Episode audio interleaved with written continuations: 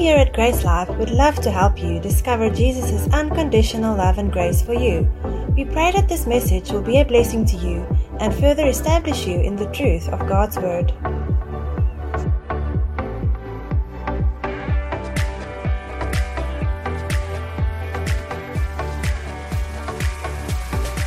So we're looking at this series, and we're basically as a, as a church body, and uh, I like it. Grace Life Church is not just Stellenbosch, like I said. It- we're all part of the church, like Tygerberg, Piketberg, Rondebosch, uh, Albania, who was in online. Uh, it's all part of the church because that's just how it works. Paul writes to Titus, and he says, "For this reason I left you in Crete." that you would put things in order that's been not yet done, but also that you would appoint elders in every city. So God's dream was that there- there's one church in every city. Now, I know that's not the dream currently because you can go to probably, I don't want to guess how many churches in Stellenbosch this morning. But God's dream is never that. God's dream is unity. And the only way that we'll ever get into unity is through the Spirit. There's no other way. Because we all have opinions, we all have ideas, we all have backgrounds. The only chance we have of unity is the Spirit. Okay, now what I want to share with you this morning, and we're going to continue on this theme of the Spirit, is what is God's dream? And then was referred to already that what God wanted to put in you, He put in you when you got born again. Okay, so if you're not born again, listen because you're missing out. Like Rudolph said, maybe you're a zombie. And it's not degrading, it is we really have that heart to see people come to life. We have that heart when we go out on the streets and when we do ministry, um, is that it is dead people looking for life. And what they need, we have. What they need, we carry. So what God has placed inside of us needs to get out. And for so long, um, for generations, for centuries, it's been about working for your salvation where the word clearly says work out your salvation. So there's a big difference to work for something and to work something out. Because if you're working it out, that means you already got it. Amen? So we already got what we're looking for. And what we're looking for is the power of God. And that's why the, the, the conference was so amazing. It was purpose, passion, and power. And if you're looking for purpose, you're looking for your calling, welcome to church. this is your calling. And not to gather on a Sunday, but to be part of this body moving forward and changing the world. And how do we change the world? We work out what is on the inside of us. Amen? You know, there's so many things I want to share this morning because when you go to a conference, you stir up what is inside and you're full. So I'm going to try and stick to my notes uh, for Teresa's sake at the back, but we'll see. So, Genesis 1, this is not in the notes, don't worry, Teresa. Genesis 1, what happens? The Spirit of God hovers over the waters, and it says the earth was without form and it was void. So, what we do as ministers, as, like it's all of us? Say, I'm a minister. I'm a minister. Peter is not the minister. I'm a minister. Where are the ministers? Ephesians 4 says, My job is to equip you to do what? The work of ministry. And ministry is serving. If you go on Google and you search an image for ministry, then you get funny things. You get lots of pulpits. That's not ministry. Ministry is serving. Jesus washed feet. He got into the toe jam of people. Amen. You need to get there in the crevices and, and, and you get to get on your knees and you get to smell amongst the sheep. A good shepherd smells of his sheep. Amen. He doesn't come in with a white suit and a gold carpet after everything and walks and everyone needs to look down. This, that, some people think that's ministry. That's not ministry. That's idolatry. That's something completely different. One of the things Etienne said yesterday is we should never put the man of God above the word of God. I mean, that was a punch, but it was a good punch. No matter who you listen to, who you read, whose books you read, make sure that you are willing for the word to get in the way of what that person believes. Because we all are growing somewhere. No one has arrived. Amen? No one. Even that person you're thinking of now, they don't know everything. And they'll tell you they don't know everything. So what do they know? They know what they know. And Paul prays in Ephesians 1 that we grow in increase in knowledge and understanding of what we need to know so that we can live and work out what is on, in the inside of us. So when I minister, when I prepare, I want you to know more. But not to know more for knowing more, but to know more so you can do more. I want you to know more of what is on the inside of you. Colossians 1, Philippians 1, there's a similar thing where Paul says, uh, uh, Our partnership, but your fruitfulness since the day you've heard the gospel. So when do you start being fruitful in the kingdom? When you get born again. It's when you get born again that you have something to give. It's when you heard something that you've got something to say. When you heard the good news, that's when I went and I was like, I want to give my life for this. Because so few people know this, I want them to know. You see, then life becomes less about you and more about others. Because what the, the even the verse Leon read now from um, Philippians 2, consider others more important than yourself. So back to Genesis 1. The earth was without form and void. Void means empty. And what was happening? The Spirit of God was hovering over the face of the earth. What is happening currently? Nothing has changed. People are without form and empty. And the Spirit of God in us, amongst us, and through us is hovering and looking who we can fill with life, who we can fill with, with purpose, who we can fill with power, who we can call into this movement, which is gatherings, which is family, which is people on a mission to see Christ come. Because people are zombies. They are without form and they are empty. But what we have, some people call them sinners. But I think we need to change that mindset because we have an understanding that a sinner is someone who does wrong, someone naughty. That's not a sinner. A sinner is someone who is dead. A sinner is a zombie. A sinner is someone who is missing the life giving part, the part that will actually live forever. So we say, come to Christ and you will live forever, but then stay with Christ through doing right. Who's heard that? We are very gracious as a church when you're outside. But once you're inside, buddy, you need to clean up your act. You need to start dressing like us, doing like us. And why weren't you there over the weekend at this conference? I know some churches where you need to, uh, life group leaders need, need, to report on the giving of their members in their life groups. They need to, to take account of tithing and all those things. You'll never hear that here. Because you are free to give and you are free not to give. You are free to attend and you're free not to attend. And uh, like we said, we're moving forward, we're moving in a direction, so it's in your best interest to come with. Because we, we want you to come with. We want to take you somewhere. And Paul says, imitate me as I imitate Christ. And I think this was a beautiful weekend celebration of just the leadership structure within Grace Life where there's overseers and then there's Shane and Marna and then there's the campus leaders. And we were all saying the same thing. The biggest thing of big church movements is people are no longer preaching the same message it's the same brand, but it's not the same message. Where we want to, there's only one message. so, unless you get up into La La Land, then, then, you, then you're fine. And like Etienne said it as well yesterday, was don't let a piece of the puzzle, don't make the full puzzle one piece of the puzzle. Yes, there's provision, but that's not the, that's not the gospel. The provision of eternal life, that is the gospel. And yes, God can also give you things on this earth I'm saying a lot of things this morning. You need to keep up. so we are looking at God's dream. Is the aircon on, or is it just me who's excited? I'm not sure. It is a bit stuffy, I believe. Thank you, Anna. We'll, uh, we'll ask you to put it off when we're cold again. So we're looking at what is God's dream? What is God's plan? Why are we here? That's the type of questions we can answer. Hebrews 11 from verse 39. I'm reading the voice translation, which I got this week, which will, uh, which will help us. It says, These, though commended by God for their great faith, did not receive what was promised. That promise has awaited us, who received the better thing that God has provided in these last days. I mean, that's amazing. There's a promise, and it's a promise of better things. And God has provided it in these last days, so that with us, our forebearers might finally see the promise completed. I like that because I've been trying to convey this message the last four weeks. This is week five about what is this promise? What is this dream? And it is something better than we see in the Old Testament. The Old Testament, therefore, is incomplete because it says that they without us will not reach perfection or completion. Meaning now that we are there in the last days. When is the last days? The last days is when Jesus said it is finished and he rose again. That's when the last days started, the church age. So don't worry whether this is the last days or not. For this generation, this is the last chance they have to receive Christ. That's why I don't mind about, I don't bother about end times because for the people living now, this is their end time. If they die now before Christ comes, then it's done. Then it's too late. So there needs to be an urgency. There needs to be a motivation from our side. We looked at Jeremiah 29:11, where we say, "We know the thoughts and plans that I have for you," says the Lord, thoughts and plans of welfare and peace, and not for evil, to give you hope in your final outcome to give you an expected end. And what we've done with this verse is we've made it materialistic. We've carnalized it.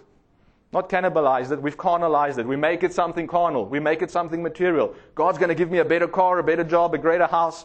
No, it's not that. This was before Christ. This was before the cross. God said, I know the plans I have for you because I've made a promise. And God's promises and His plans are in alignment. Otherwise, we have a bigger problem. So he makes a plan and then he makes a promise. And the promise is that the Holy Spirit will be poured out. And Hebrews 11 says that clearly that he, what we has promised, has awaited us to receive something better that will only be provided in the last days. And when was it provided? Pentecost. Okay. We're not praying, we're not screaming, we're not fasting, we're not doing anything to get God to move. That's a culture statement, if you wanted one. Why? Because God has moved. God has poured out the Spirit through Christ. Jesus says, All authority in heaven, the spiritual realm, and on earth, the natural realm, has been given. I've taken it back on the cross.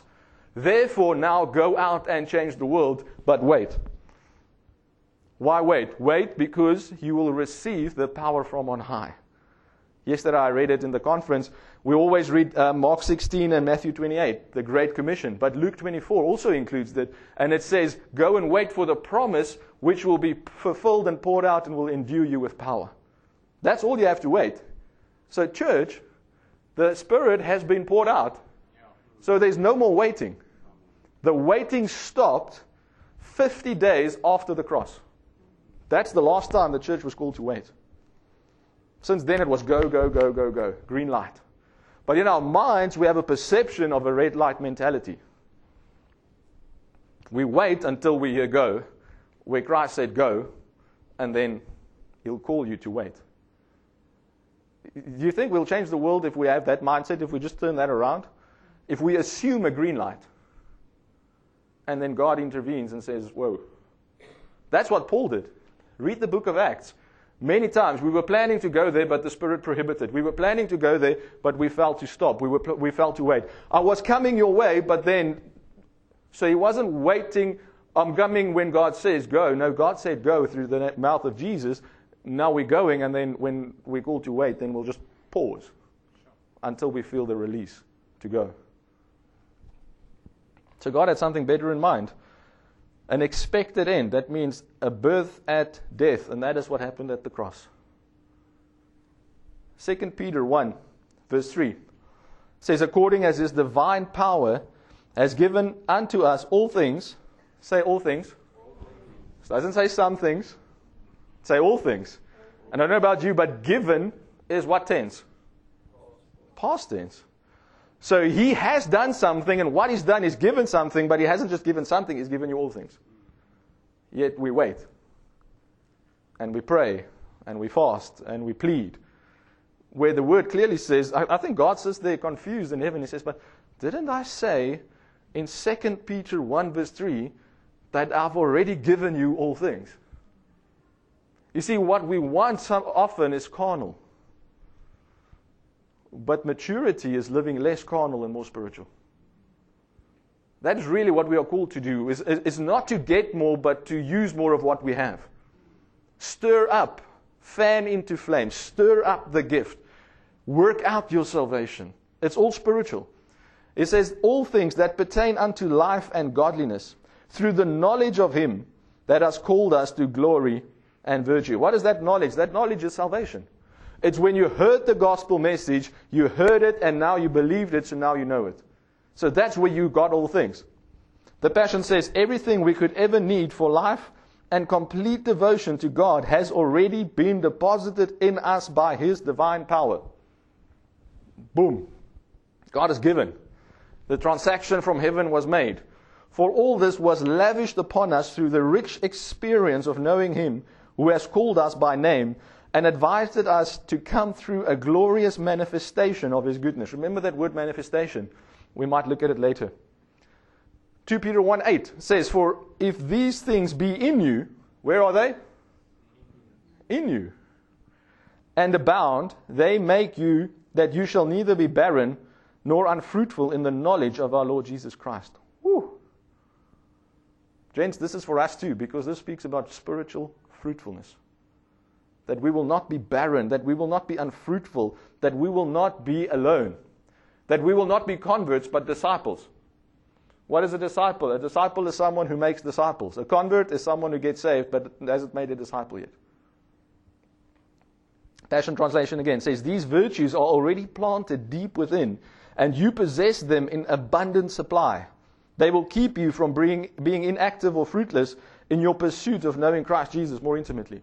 So if you saw the picture that we had up earlier, it was a picture of a fountain. And really, the message I want to give you this morning is you have a fountain on the inside of you if you have Christ, if you have His power, if you have His Spirit, if you have eternal life. Romans 8 and verse 6 or 9, I can't remember again, but it says that if you are not, if you don't have the Spirit of Christ, you are not of His. So it means to be born again is spiritual. You cannot be a Christian without the Spirit. Okay, Paul said it, not I. I just quote what Paul said.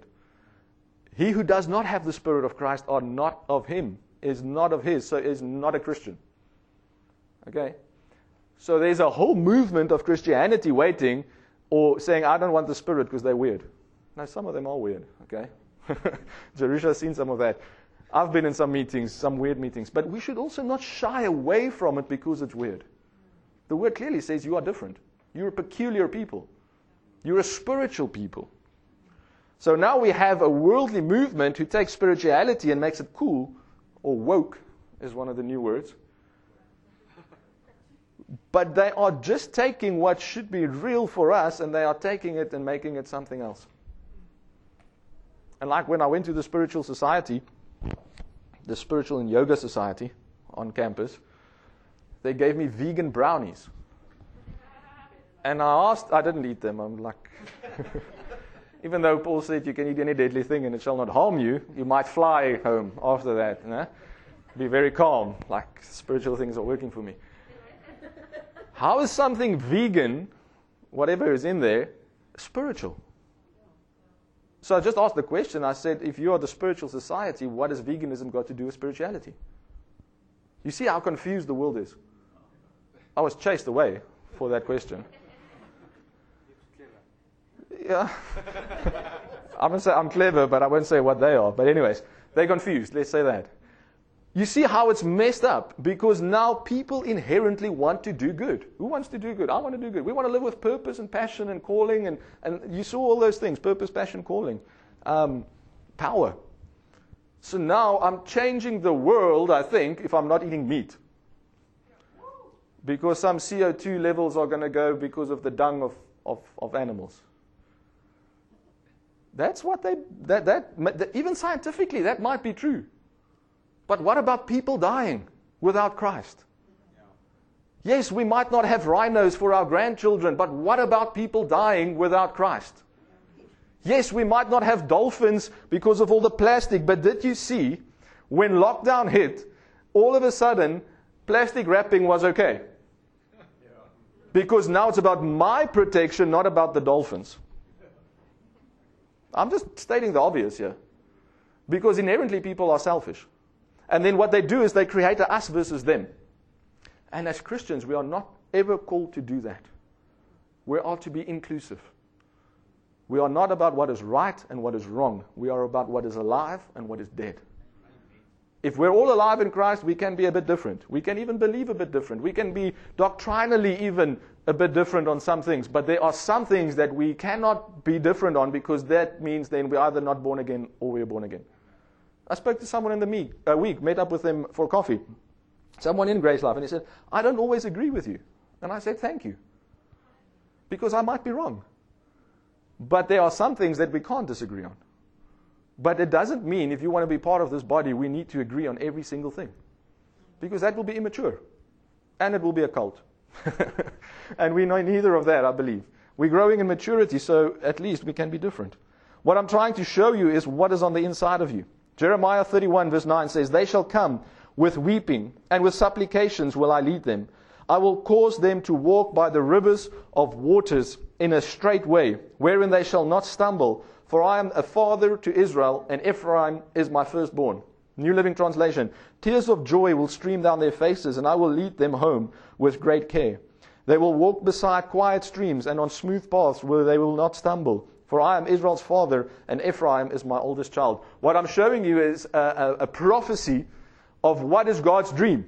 We Remember, that's the question. What is God's dream? Why are we here? Why were God, God created us?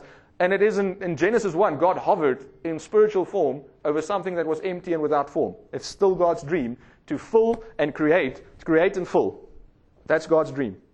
So he's created, and now we are fruitful and multiply, so we create, recreate, multiply, replenish. But God still wants to fill what has been created. The whole Bible, let me not say that, God's dream is found in Genesis 1. The earth was without form and void. So God did something. People, we have been formed, but a lot of people are still void. They're empty. God is not going to fill them without us going out and sharing the gospel message. That is both our calling and our privilege. Jesus shows up to Paul. Paul doesn't get born again they can't. He didn't hear the gospel. He goes to Ananias. Angel shows up, speaks to Ananias, says, Go to a street called Straight. There's a man there, Paul. Maybe Saul still. So I've heard of this man. So what? I've heard of Putin. I've heard of whoever, your boss. Who cares? You see, it's, it's, it's easy to, to share on the streets next Sunday night when we go out and we don't know anyone. Because if it's awkward, we just walk away. But share with your family and then finish the meal and stay for dessert. that can get awkward. But you are where you are with the Holy Spirit in you for such a time as this for those people. Miracles are not supposed to happen here. They can, we've seen it, and we'll, we'll trust for it. Miracles should happen out there. And then we come testify of what has happened. And the greatest miracle of all is someone being born again because now they live forever. I'm trusting for healings and miracles and all those things. And like I'm not against it. I'm just like this you can get healed and grow a leg and go to hell. That doesn't help you. God has a plan. Listen to Jeremiah 31, verse 12. Therefore, they shall come and sing in the height of Zion and shall flow together to the goodness of the Lord. For wheat and for wine and for oil, and for the young of the flock and of the herd, and their souls shall be watered, a watered garden, and they shall not sorrow any more at all. What is God's plan?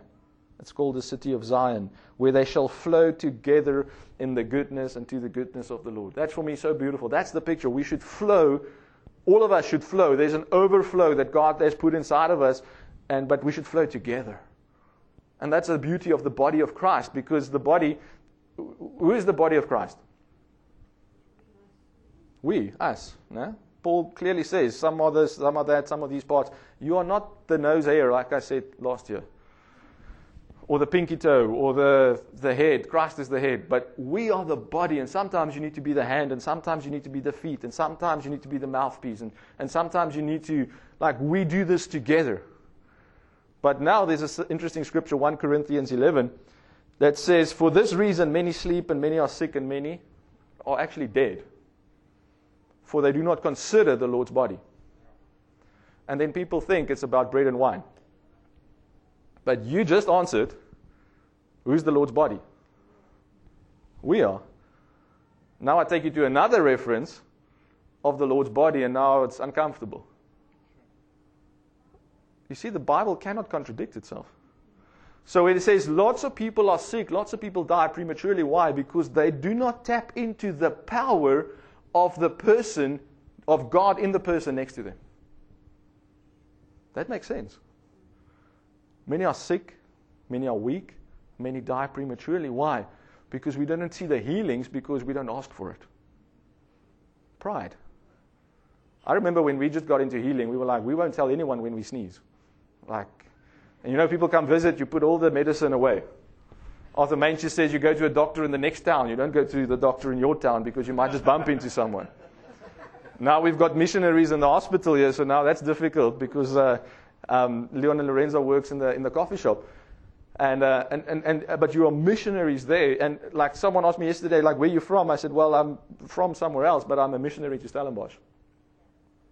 That should be our mindsets. I'm a missionary where I live. I'm a missionary at work. I'm a missionary where I go. Where were we? considering the Lord's body.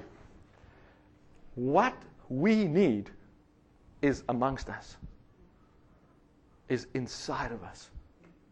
Yes, it's the power of God. Yes, it's the Spirit of God, but it's inside of us. James says, If any are sick among you, let them call the elders, the mature ones. The, know, the who's that? That's the ones who know what's inside of them. Because you need someone who knows what's inside of them if you need what is inside of them. Because they need to know how to let it out. You see, we're on this journey together because we want to flow together. If you're not there yet, just hang on. Just come. Just stick around. Just come to life groups if you can. Come to the conference. Listen to the messages because this will all help you. I was standing in worship, standing at the back there, and I was really like just thinking that what we believe really works. I was like, just so like, it was so encouraging. And I can see it in, in, in you guys. I can see it in my own life. And I'm not talking about increases in money and new cars, those things. I'm, i can see relationships being restored. I can see people walking upright. I can see people becoming fruitful ministers. Not through anything, but just coming together, iron sharpens iron. Okay? That's what we do. We discuss.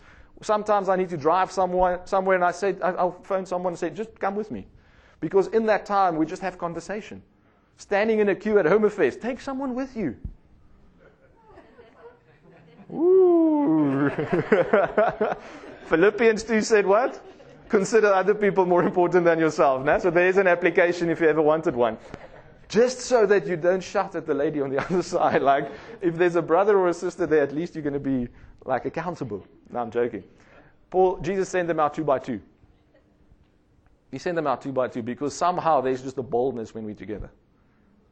Like, you can do it by yourself, but you're just going to do it much easier when there's someone with you. And that's really how we should live.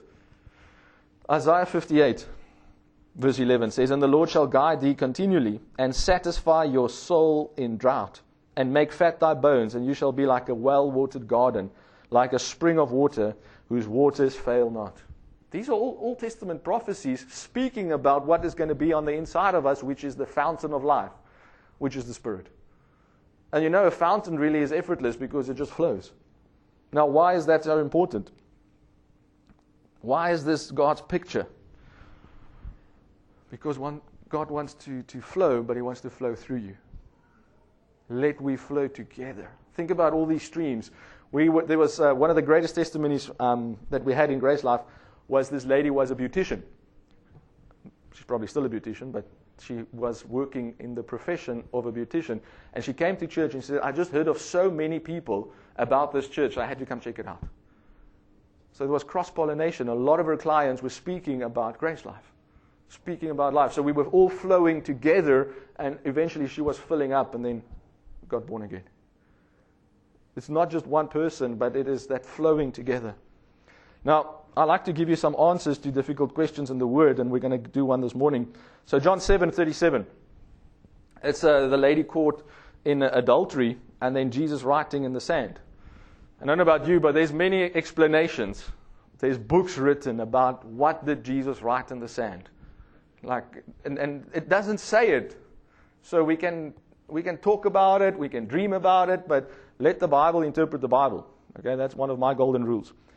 Now, on the final day, the most important day of the feast, Jesus stood and he cried in a loud voice, If any man is thirsty, let him come to me and drink.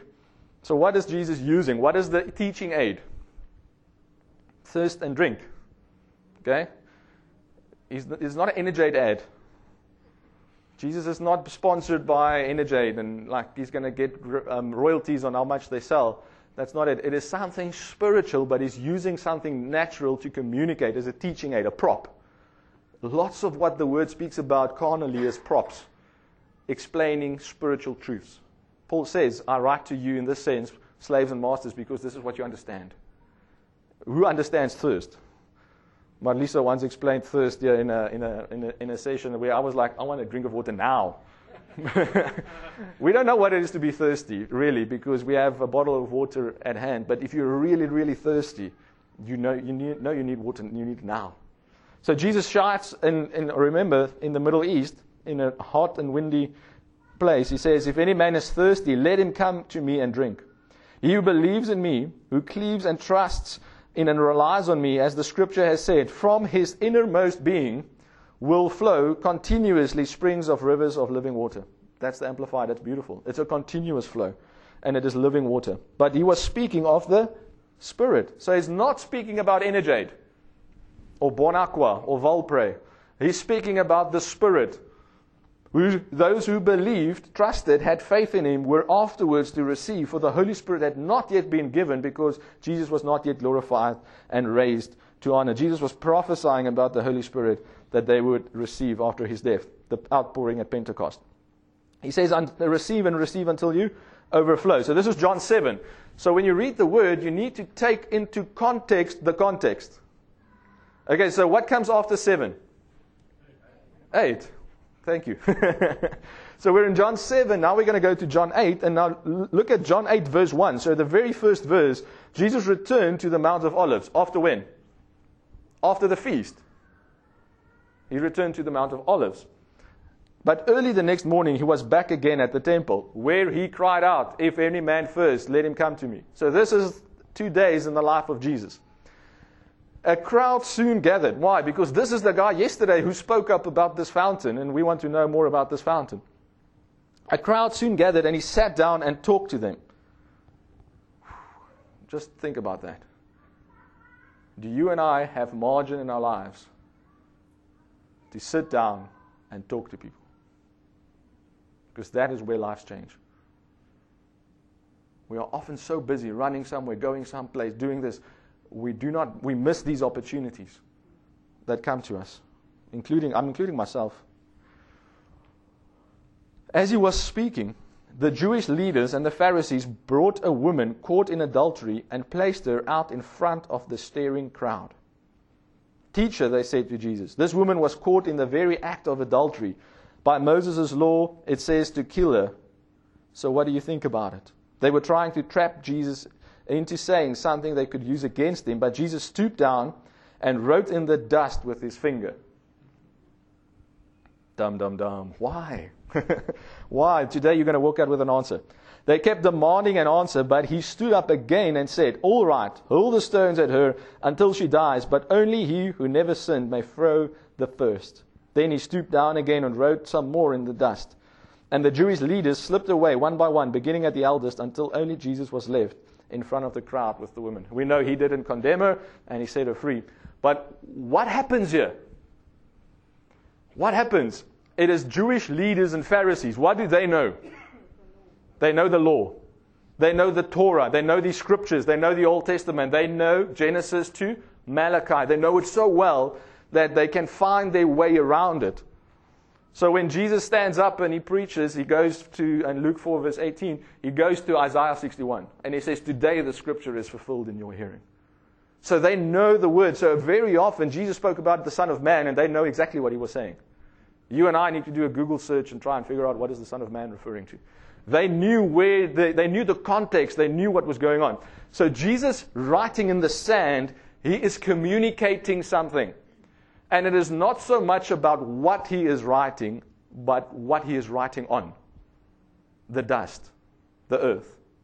Stick with me. What is the context? Everyone who comes to me out of your bellies will flow rivers of living water, fountain of life. The next morning, they come with this adulterous woman. Who comes?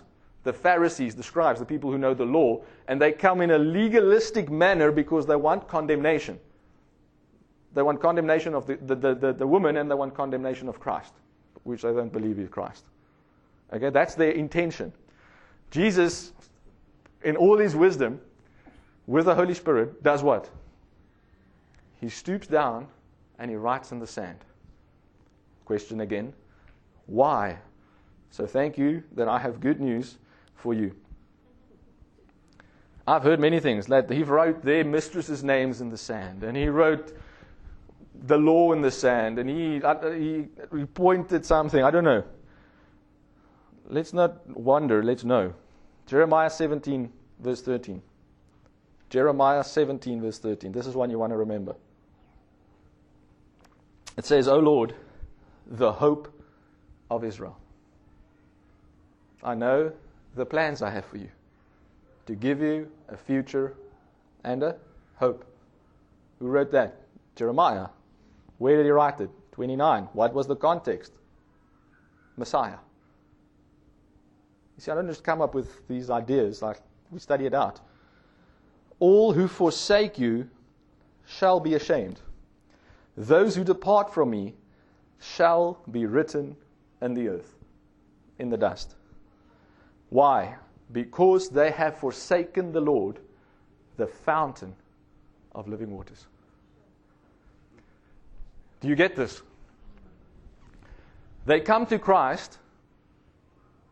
They think he's not Christ. They come to Jesus. And they say, The law says this lady should be killed. The law says. Moses said, What do you say? Jesus says nothing. He refers them, he quotes Jeremiah 17, verse 13. And he says, Your names, and I'm sure he writes their names, in the sand. Because you are forsaking the fountain of living water, which I told you about yesterday, which is me. You are forsaking Christ. So he's taking something physical, sinning, naughtiness, adultery, and he's taking them to a whole new reality, which is a spiritual truth. And they weren't ready to face that. They weren't ready to, to, to, to make that statement yet. So what do they do? They forsake again the fountain of life and they disappear one by one. They say the oldest first. I believe it's because they knew the word best. They knew the scriptures. They were the first to, to realize what he was doing. Why is this appropriate in this instance? Why, like Natasha and I spoke through it, and one of the questions was, why, why then? Why was the woman there? Why, why, not somewhere else when he raised someone from the dead? Or, or why not the day before? Why in that moment did he choose to reveal Jeremiah 17 about the fountain of living waters? Why there? It's a good question, I think. So let's go to Jeremiah 2. Jeremiah 2 and verse 13. It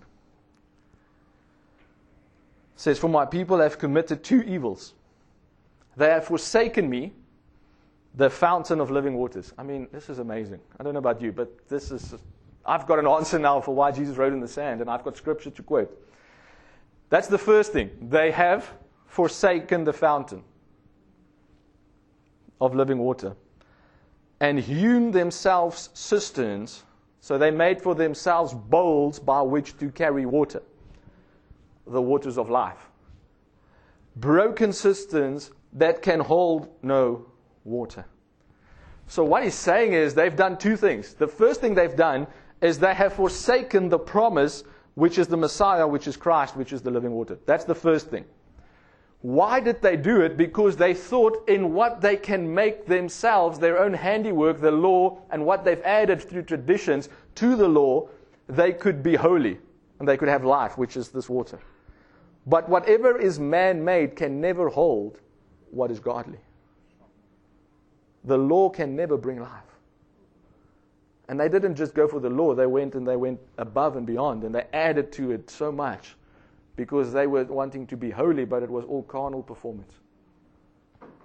So when they come and they want to elevate the law, it is the exact moment Jesus wants to show them that the law is not the answer. Yes, Moses said something, but that's not what Moses spoke about. Because Moses spoke about me. John 5 says, You don't believe me because you don't believe Moses because he wrote of me. You see, the, the, the, the, uh, the Israelites live carnally. They live without the Spirit. So everything for them is don't touch, don't see, don't. Where even the law is not about that. It goes much deeper. You see, we read Genesis 1 and we read the earth was empty and without. But there's a, there's a second meaning. There's a higher meaning. There's a spiritual meaning. They have forsaken the fountain and they've tried to by themselves create something that can hold life legalism, law, performance, which can never carry the Holy Spirit. So, what a moment to show that sinners is not what you do, but it's what you have or not.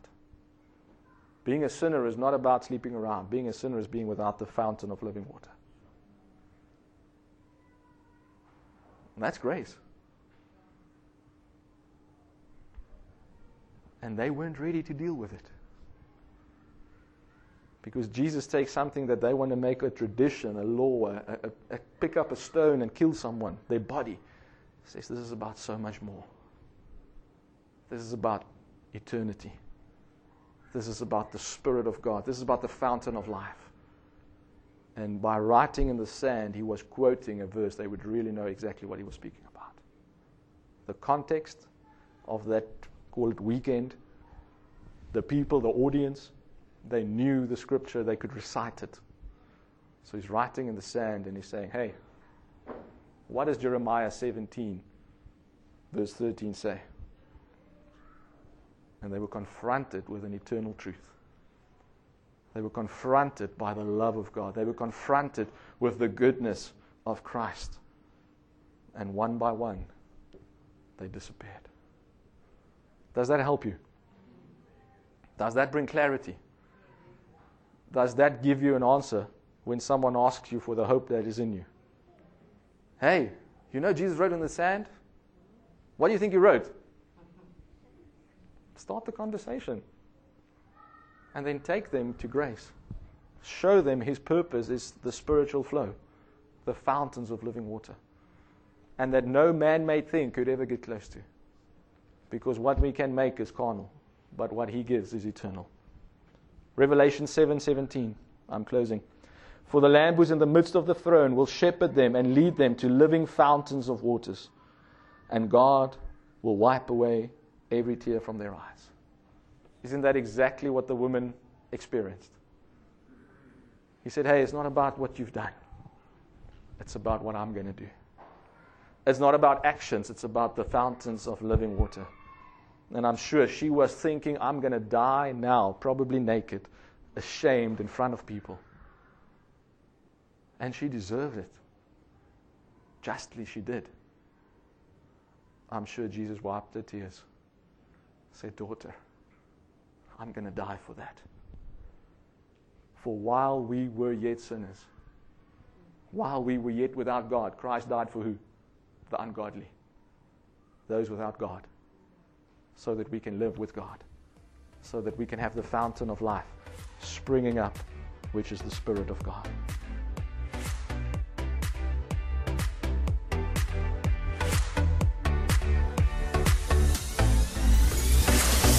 We'd love to hear from you. If you'd like to connect with us, or if you'd like us to pray with you, please contact us at info at gracelife.co. If you'd like to order more resources or discover more about us, you can visit our website at www.gracelife.co or find us on Twitter, Facebook, and YouTube.